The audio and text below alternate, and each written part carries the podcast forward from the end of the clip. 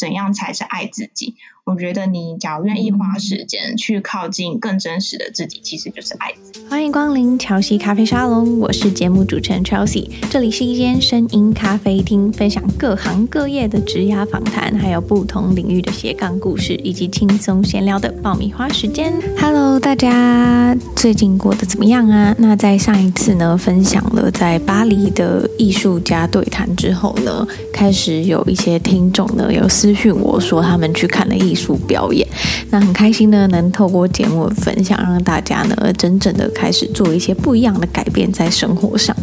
那今天呢是想要来分享久违的书友来做客单元。那阅读配方呢，是我在去年开始的一个共读实作的社群。那透过为期一年呢，大家一起在线上以及线下共读，然后还有实体活动的发掘阅读的乐趣。那今天呢，我们想要邀请书友 Luciana 呢来分享她的故事，以及她在这一年的旅程。那如果你对于阅读配方有兴趣的话呢，我们在三月二十八的晚上九点呢，也会举行一个线上讲座。那我们会去谈阅读疗愈，就，如何透过阅读呢来疗愈自己，然后同时呢也会去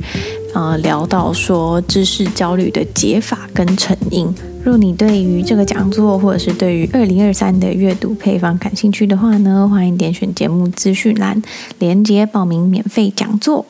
今天呢的主题是书友来做客。那其实这个主题呢，是因为我在去年的时候呢，有了阅读配方这个共读实作的社群，然后就邀请了一些书友呢来分享他们阅读的历程。今天呢，我们邀请到书友 Luciana，Hello。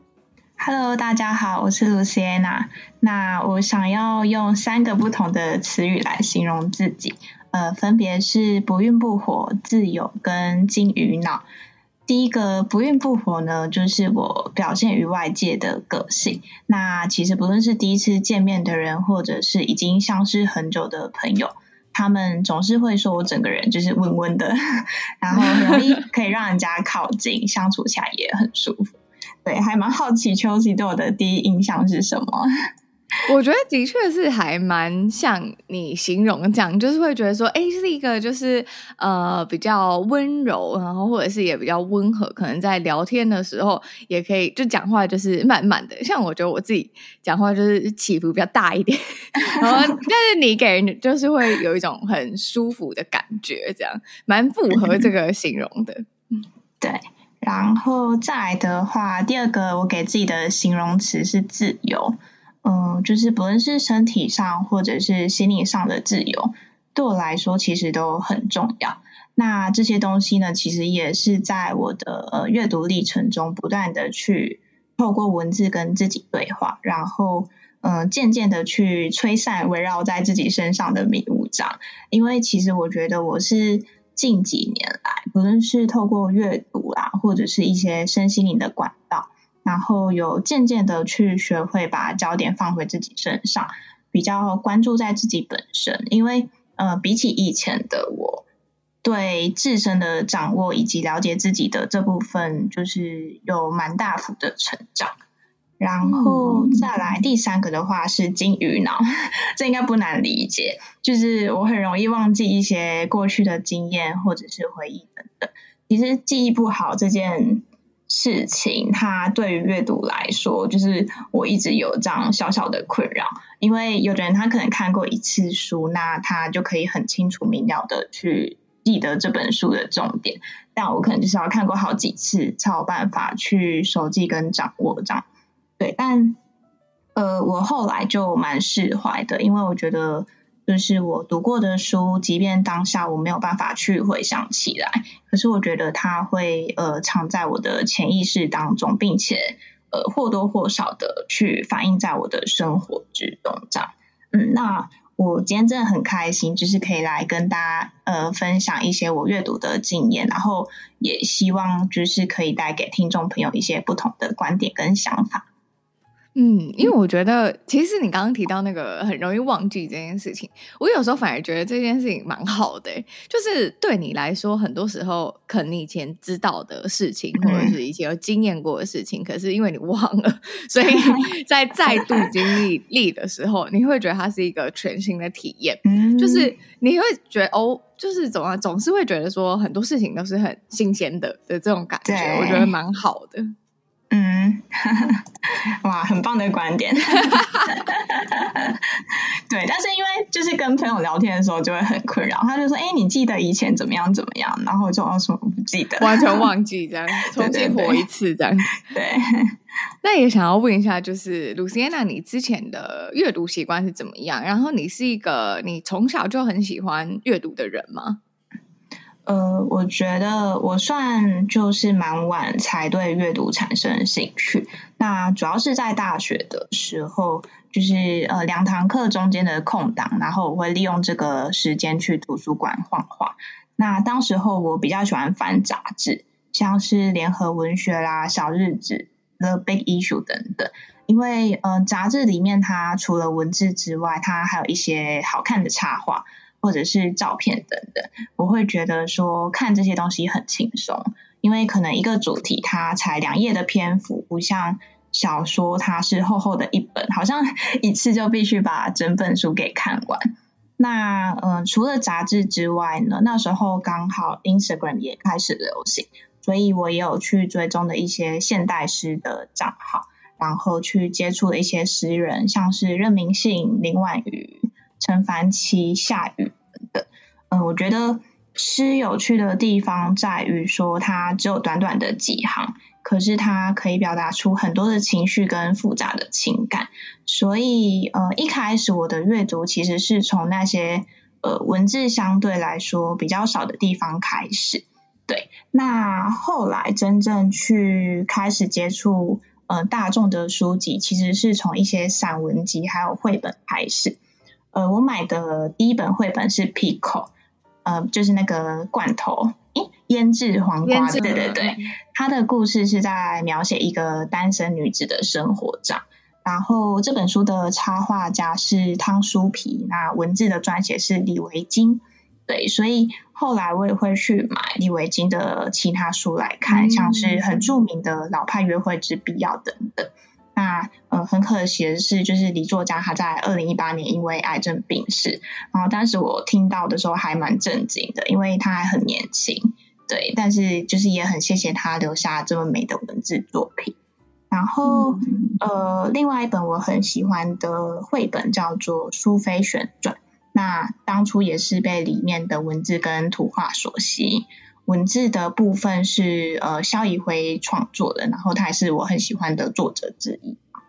嗯，那在开始接触散文之后的那个时期，差不多是刚出社会的时候嘛，所以其实年纪也渐渐的开始成熟，所以不论是在职场上或者是人生上，或多或少都会碰到一些状况或者是难题。那为了去解决这些问题，我就开始会去接触一些职场或者是呃心理相关的书籍，希望可以呃在里面找到一些答案。所以我觉得呃阅读习惯对我来说，它其实是阶段性的，就是它在不同的时期。呃，我可能就是会被不同类型的书所吸引，这样。你就是的阅读历程，其实可以说是从比较偏杂志类的这种文体，嗯、或者是跟呃诗有关的，我觉得蛮特别的。因为可能有像我自己，或者是我遇到身边的人，然后他们就是在阅读这件事情上面，他们可能是他们小时候可能因为某一些原因，可能家里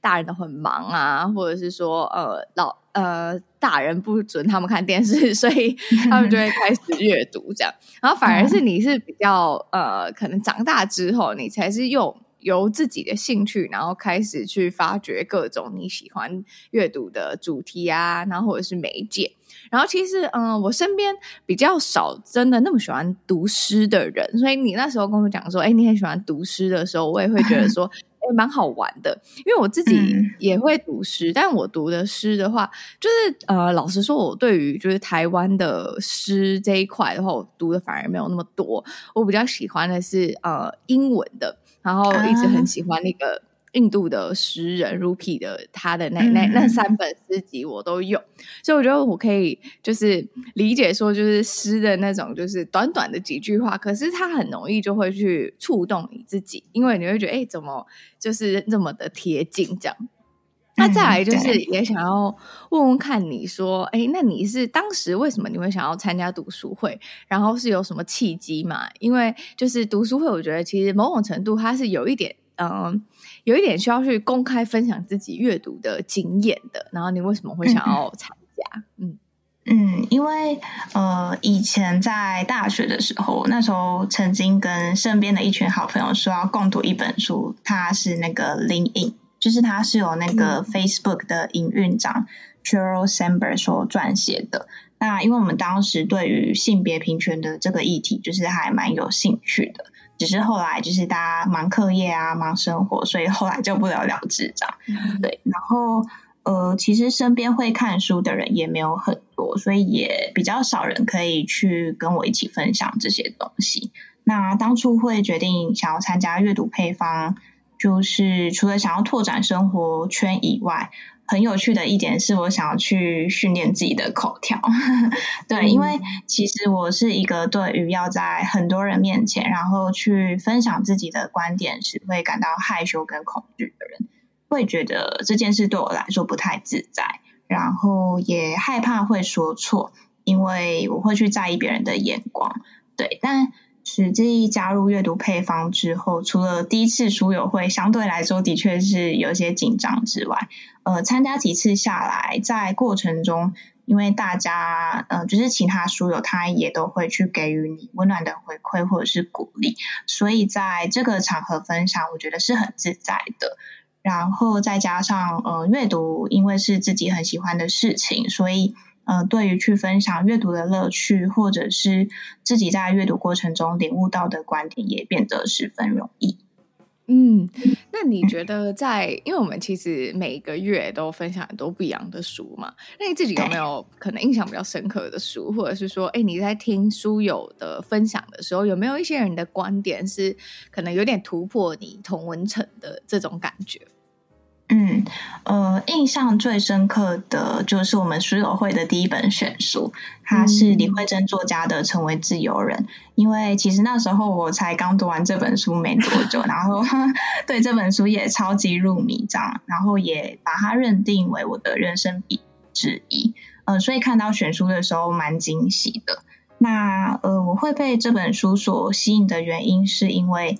呃，当时我对于自由这个词有很大的向往，可是却不了解自由它对于我的意义到底是什么。呃，我当时的状况是，就是那时候觉得在许多层面都被困住了，特别是在工作的方面以及对于未来的方向。那无意中就是在网络上看到有人分享这本书，觉得它蛮符合我当时所需要的一些指引。所以呃，就买下了这本书。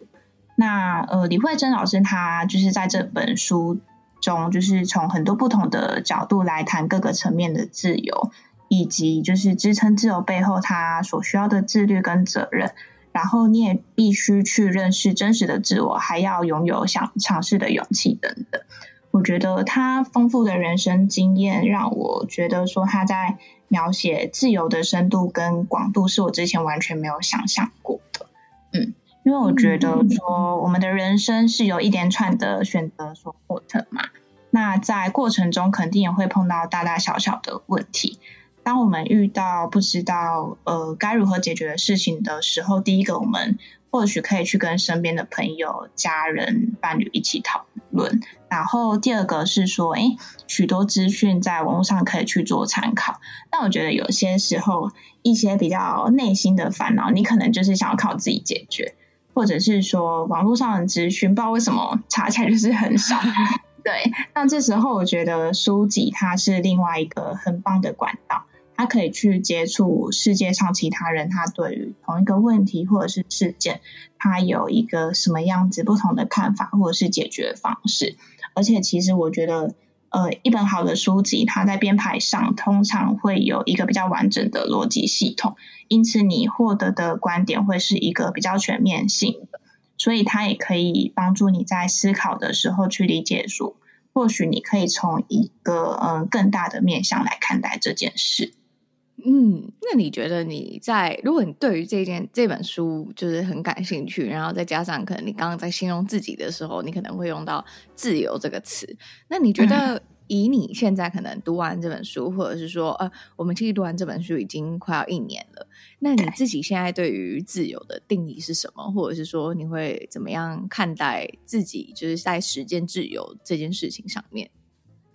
呃，我觉得很多时候就是。因为我们想要的那个状态，我们现在并没有达到，所以我们就会想象说，诶，我们达到了，或许会很快乐。嗯、我觉得我那时候对于自由的想象是有点是这个样子。然后我觉得就是过去一年，因为我嗯、呃，可能工作也有换了，然后生活心态也有去做一些改变，所以其实我觉得我现在的生活是有达到，就是在一年前我所想象的那个样子。可是，当你达到这个状态之后，你可能又会有其他的 烦恼产生。对，就是你又会有新的状态想要去追逐。可是，我觉得至少它是一个过程，而且就是因为有这个过程的存在，让我知道说，哎，其实我是真的可以去改变我的轨道的。我也是可以，就是透过阅读的这件方式去。呃，嗯，改变我的人生轨迹，就我觉得去印证这一点对我来说还蛮重要的，因为以前就是，嗯，我对于就是要去完成的目标，不知道为什么就是很容易不会实现，对，就是可能许的愿望有呃十个里面有九个就是不会达成这样，对，所以其实过去这一年来，我觉得。有蛮大的感触，就是对于不论是对于自由的想象，或者是关于自己人生的轨迹这部分。嗯嗯，那你会觉得，比方说，哎，你这一年可能真的是还蛮符合你自己，就是有这样慢慢的往自己理想的轨迹迈进的这个过程，就是等于说你越来越能实现自己的理想。那这中间有什么样的改变吗？改变，呃，我觉得。心态就是有蛮大的改变，嗯，嗯，我觉得以前的状态比较是因为我不了解自己，所以会变成你就是在一片空无的地方，然后一直想要抓着一个东西，对，可是我就是抓不到，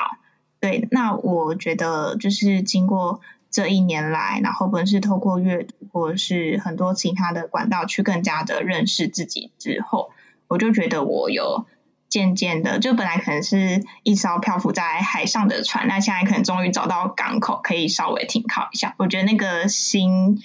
心就是有比较定下来，然后也比较有安全感，这样。就是比较安定，然后我觉得可能是因为比较安定，所以你更能去相信自己可以达到你比较理想的这个状态。然后，因为我现在就是觉得说，就是当你相信这件事情会发生的时候，这件事情就有很大机会会发生。所以，讲起来有点玄妙，但是就是 嗯，吸引力法则是真的，只是你要去相信这件事情，然后它会出现在你的生活中，因为。其实我觉得我自己的生活经历也是这样，就是我以前也不觉得说自己的生活形态可以像现在这样相对的比较自由，因为我就是一个一直打卡上班的上班族，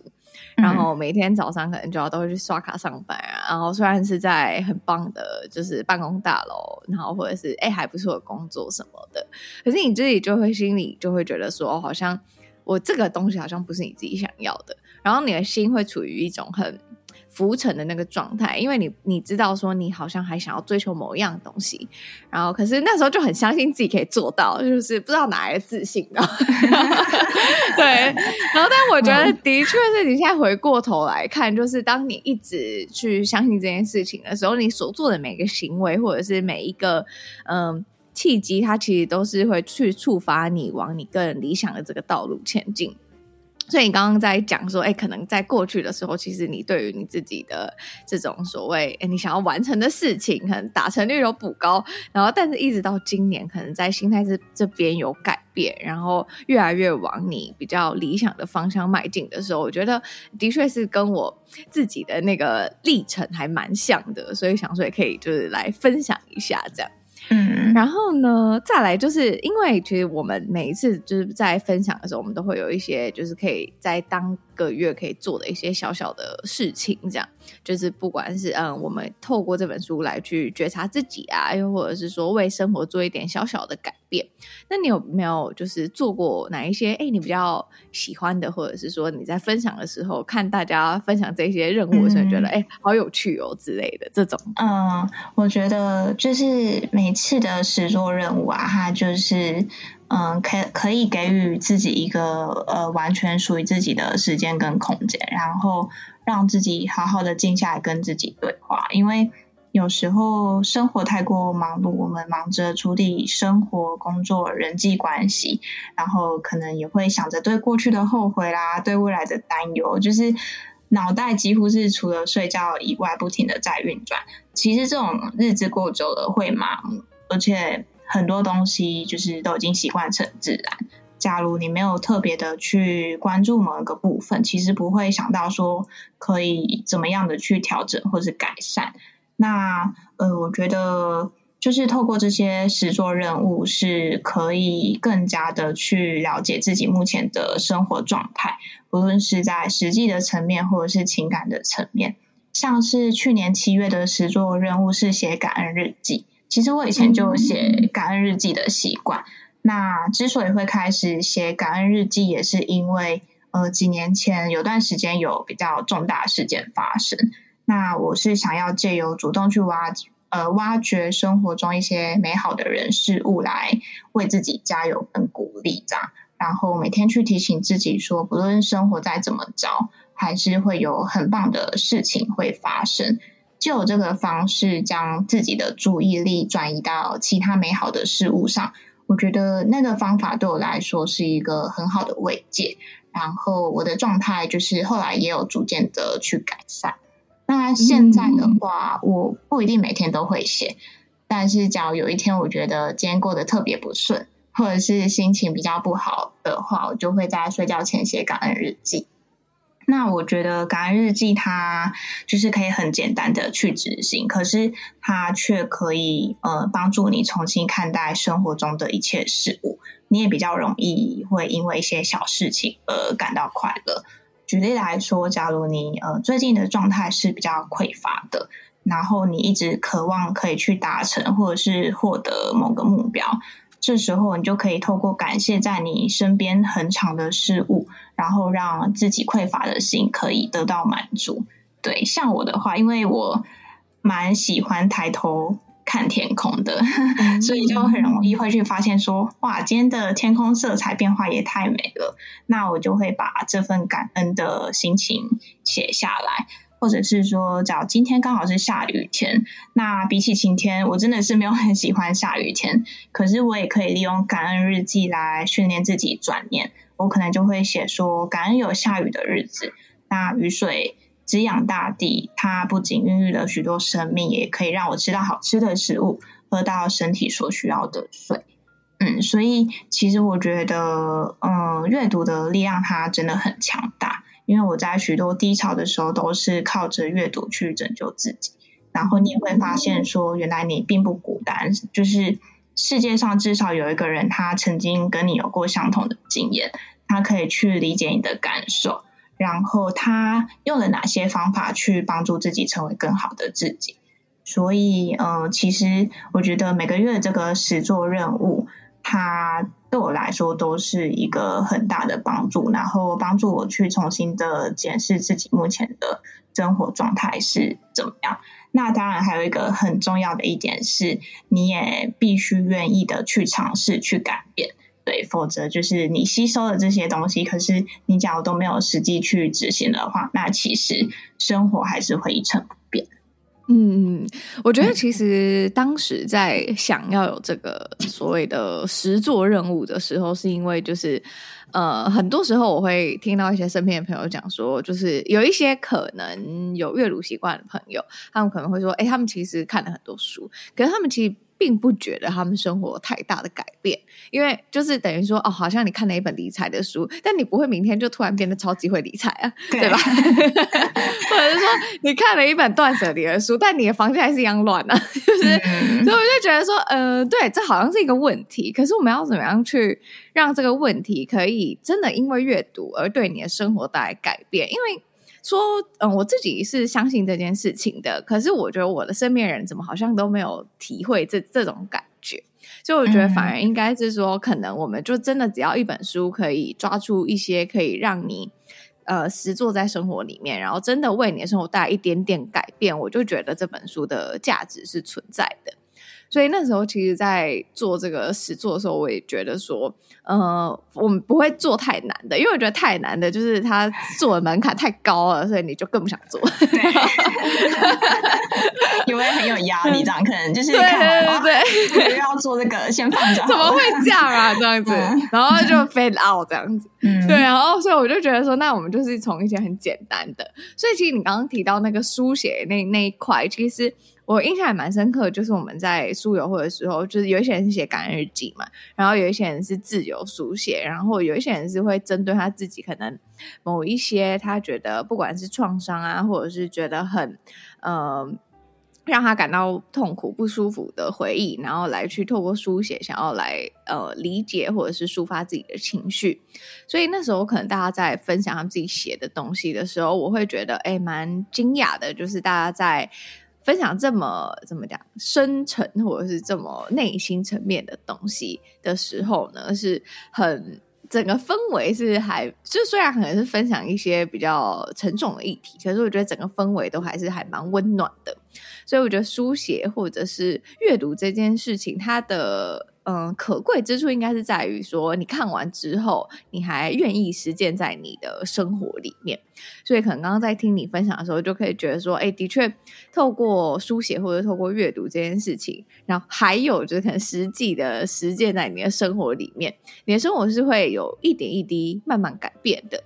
但我觉得，其实，在现在这个时代啊，大家对于阅读这件事情，我觉得会。没有那么呃，像主流，不管是短影音啊，或者是影片啊等等，这么的呃，那受大家的欢迎嘛？又或者或者是相对小众的原因，是因为我觉得它的带来的这种改变是还蛮呃显，就是蛮需要长时间去呃耕耘的。然后我觉得反而就应该是说，在这个过程里面，我自己其实，在做这件事情也是一个实验计划。所以在这个过程里面，我也会觉得说，哦，是去透过这一年的时间，然后去听到大家改变。所以其实也很谢谢，就是 Luciana 愿意分享这些这样。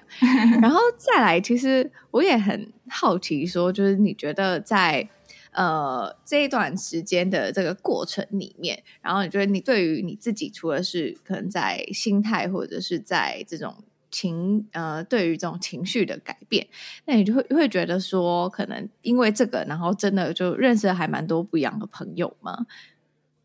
嗯，我觉得有诶，因为呃，其实我觉得出社会之后，除非你就是真的呃有去参加很多活。那你的生活圈基本上就是同事、朋友、家人，就是很难可以去接触新的人。对，那我加入书友会之后，就是也是呃接触到各行各业的人，甚至说就是令我还蛮意外的事情，就是年龄的范围，就是也是 就是也是蛮大的，蛮广的。对，像就是有一个已经退休的书友。对，哦，印象蛮深刻的是，就是他也是曾经分享说，就是他以前可能是脾气比较不好的人啊，然后他透过阅读的，就是透过阅读的这个管道，然后去理解到说，哎，呃，其实身边的人对他的付出，他就是就是他的心态有改变啊，就是他后来就是变成说他会去感恩，然后跟珍惜身边的人的付出，这样我就觉得还蛮有趣的，因为。呃，就是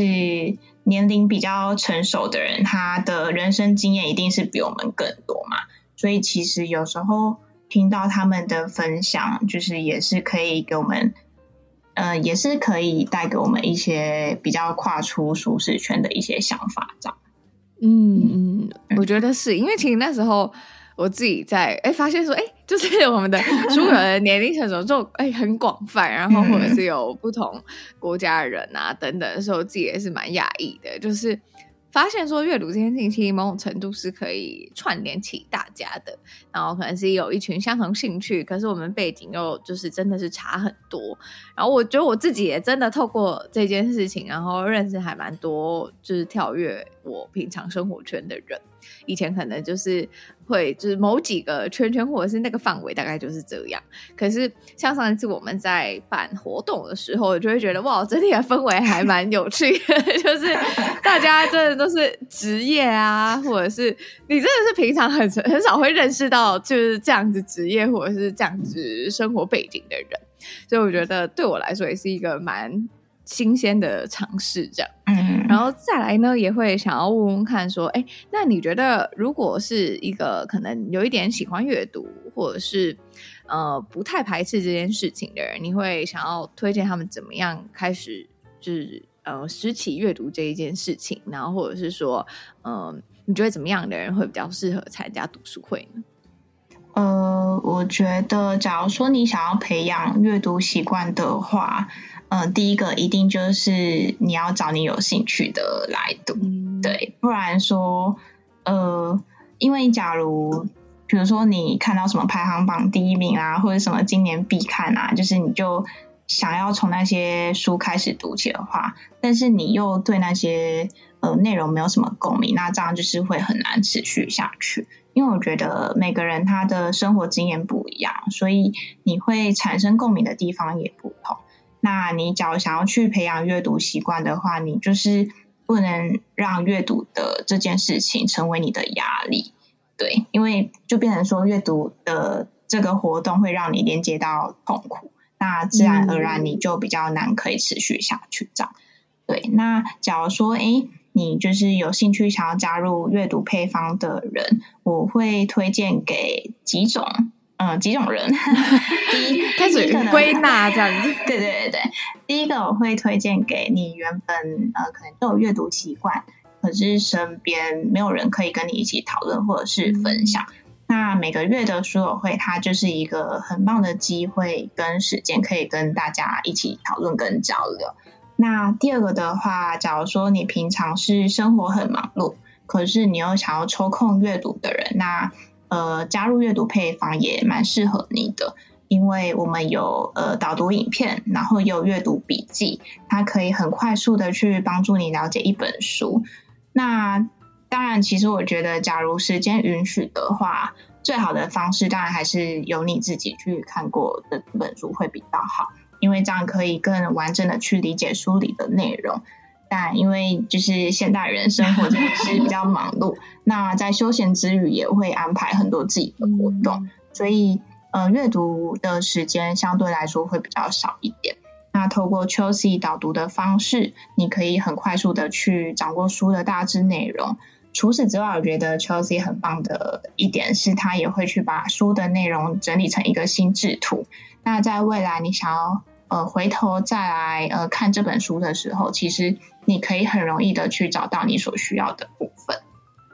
然后第三个的话，假如是你自己本身的个性比较害羞，就是像我一样想要训练自己，可以在很多人面前去分享自己经验的人，也非常推荐可以来参加。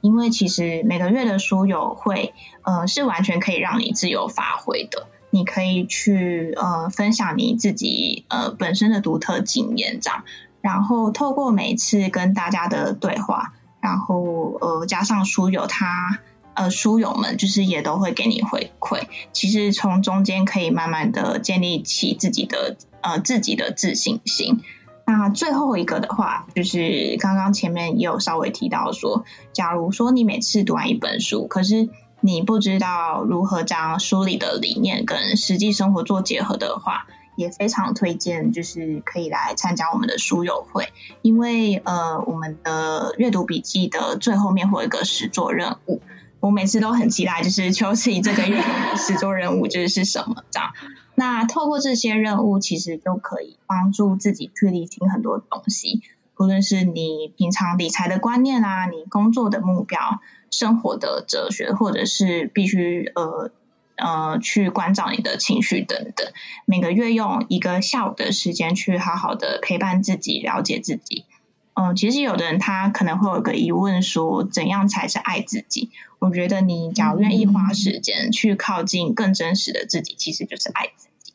嗯嗯嗯，我觉得是，而且我觉得有蛮有趣，我自己观察到的，就是在实做任务，就是如果那一，比方说。呃，就是你你会在实作任务里面，然后跟大家分享里面，发现说每一个人在这个阶段他最关注的议题是什么？对，就是很清楚知道哦，这个人可能他最近遇到了什么样子的状况。对对对对，就比方说可能在理财，或者是在呃，我我就记得我们谈理财的时候，然后大家在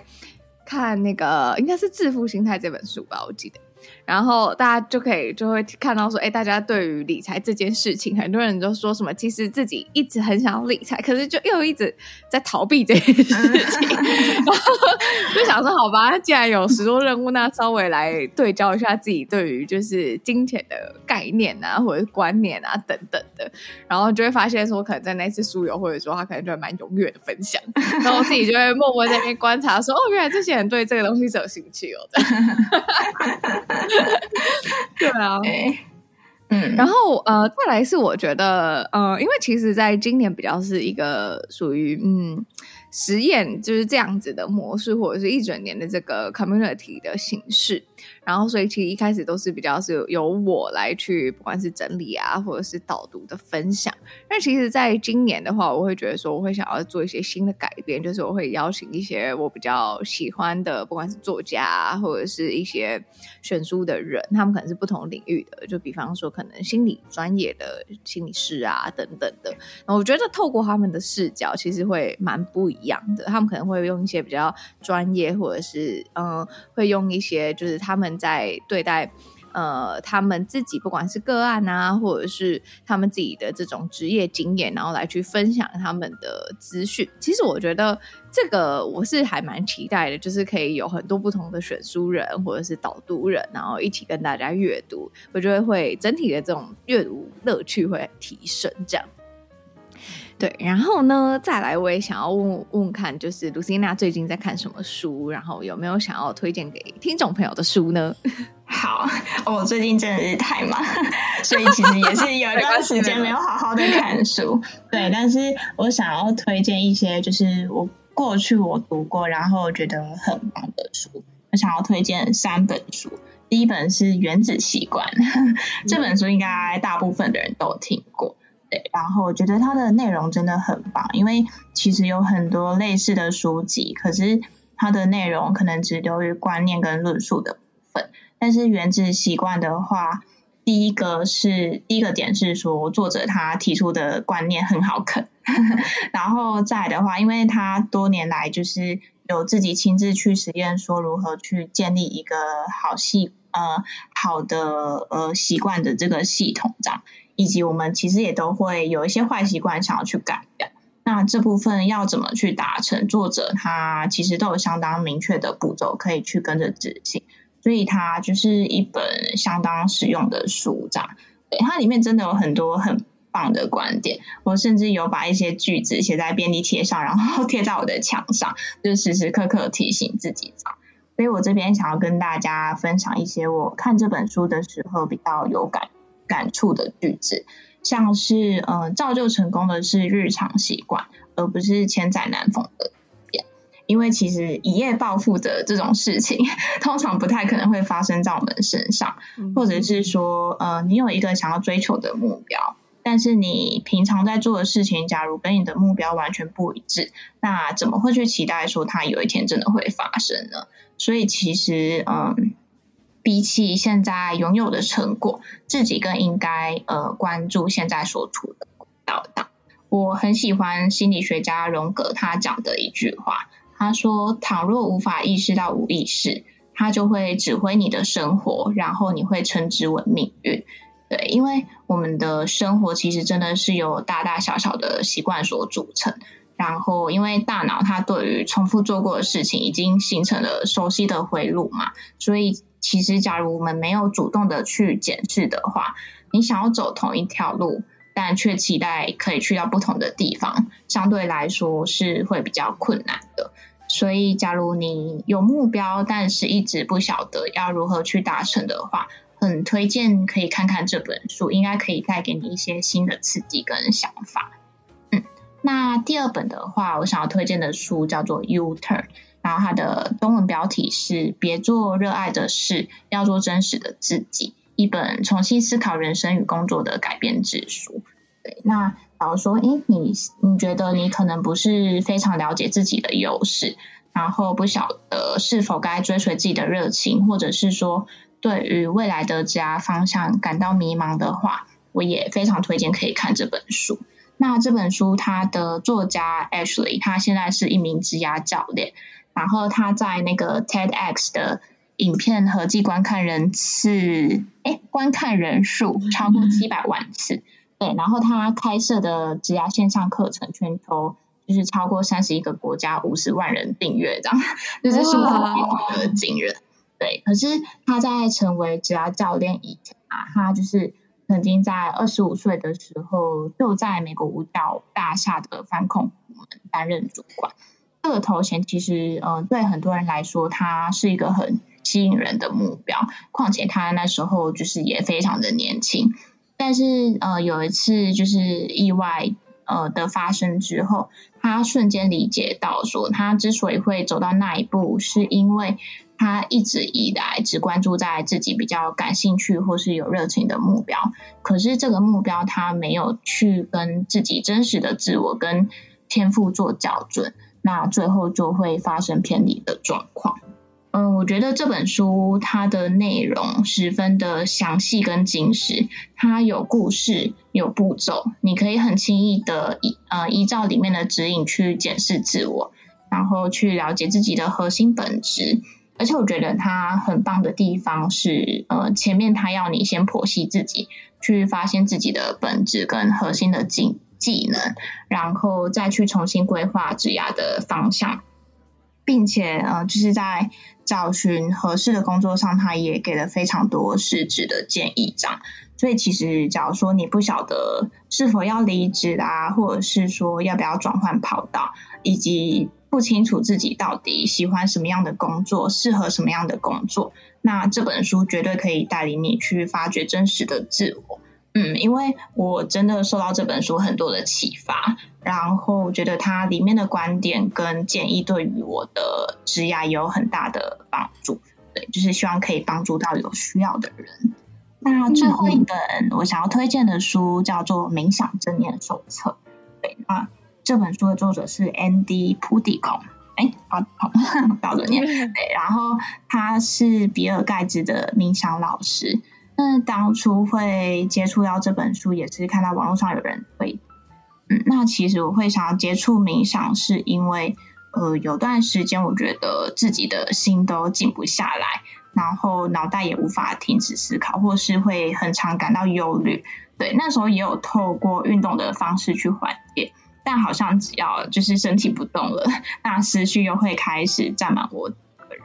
所以我就是想要试试看透过冥想的这个方法，然后看是否可以让这个浮躁的心稳定下来。那其实冥想有蛮多不同的派别，但我觉得这本书的作者他提倡的是要你活在当下，然后去经验去经验每一个情绪的流动，然后去觉察身体的五感。而非一直困在脑袋的声音当中，因为很多时候我们人的身体的确是活在当下没错，可是脑袋并没有。嗯、我们可能会去回想刚刚刚刚好像讲错一句话了，或者是说去忧虑明天还没有发生的事情，就很容易去忽略自己当下身体或者是心灵等等的感受吧。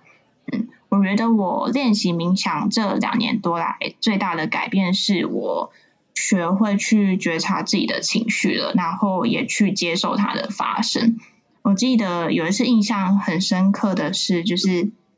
在路上，然后有个人他乱骑车，差点撞到我，然后我当下就很生气。可是下一秒我就跳脱自己的视角，然后开始分析我生气的原因。我就对自己说：“好，我生气了。那会生气的原因是因为他的行为危害到我的生命危险。”就是这样 分析完之后，就是我的情绪反而没那么强烈。因为我是以一个旁观者的角色去观看这一切的发生，那其实这样的方式就是可以避免自己一直陷入在很激烈的情绪当中。嗯，然后我觉得学习冥想，它也不是说要让你去隔绝情绪，而是为了你可以好好的去辨认，并且跟他相处。那当你练习久了，你其实会知道说。呃，你在心中永远会有一块平静而且清澈的心心田在等着你。就是无论发生什么事，我们是有能力可以回到那个平和而且放松的状态。所以这本书想要推荐给到你平常觉得压力很大，然后情绪没有地方可以释放，或者是说你觉得对自己的生活感到麻木，然后想要练习感觉自己的身体。感受自己的情绪，感觉生活周遭事物等等，都非常推荐可以入手这本书。那另外，他在 Netflix 上面有一个节目叫做《冥想正念指南》，它每一集就是有针对不同主题的冥想，像是如何爱上生活、如何应对伤痛等等。而且他的影片做的很可爱、很疗愈，嗯，所以有兴趣的也都可以去参考看看。嗯，我觉得你刚刚提到就是就是关于冥想这一部分，就很想要分享一句话，就是在呃，我曾经就是我朋友跟我讲过一句话，就是他觉得说，呃，真正的休息这件事情，就是就是不是说你今天什么事情都不做，而是你的心或者是你的想法是不被你自己的意念带着走的。就是你，你可以，你可以什么事情都做。我可以，就是今天正在工作，或者是正在旅行，正在做任何事情。嗯。可是你不会被你心里的那个意念，然后一直带去其他的地方。你反而可以专注在这个当下。我觉得这是很难的。就是，嗯，对对对对，这真的是需要练习的。活在当下这件事情，就是讲起来，我觉得算是还蛮。就是老掉牙，或者是说，大家都知道我们就是要活在当下，可是我们真的有办法做到吗？我觉得反而是一个可以问问看自己的一一件事情，这样。嗯嗯，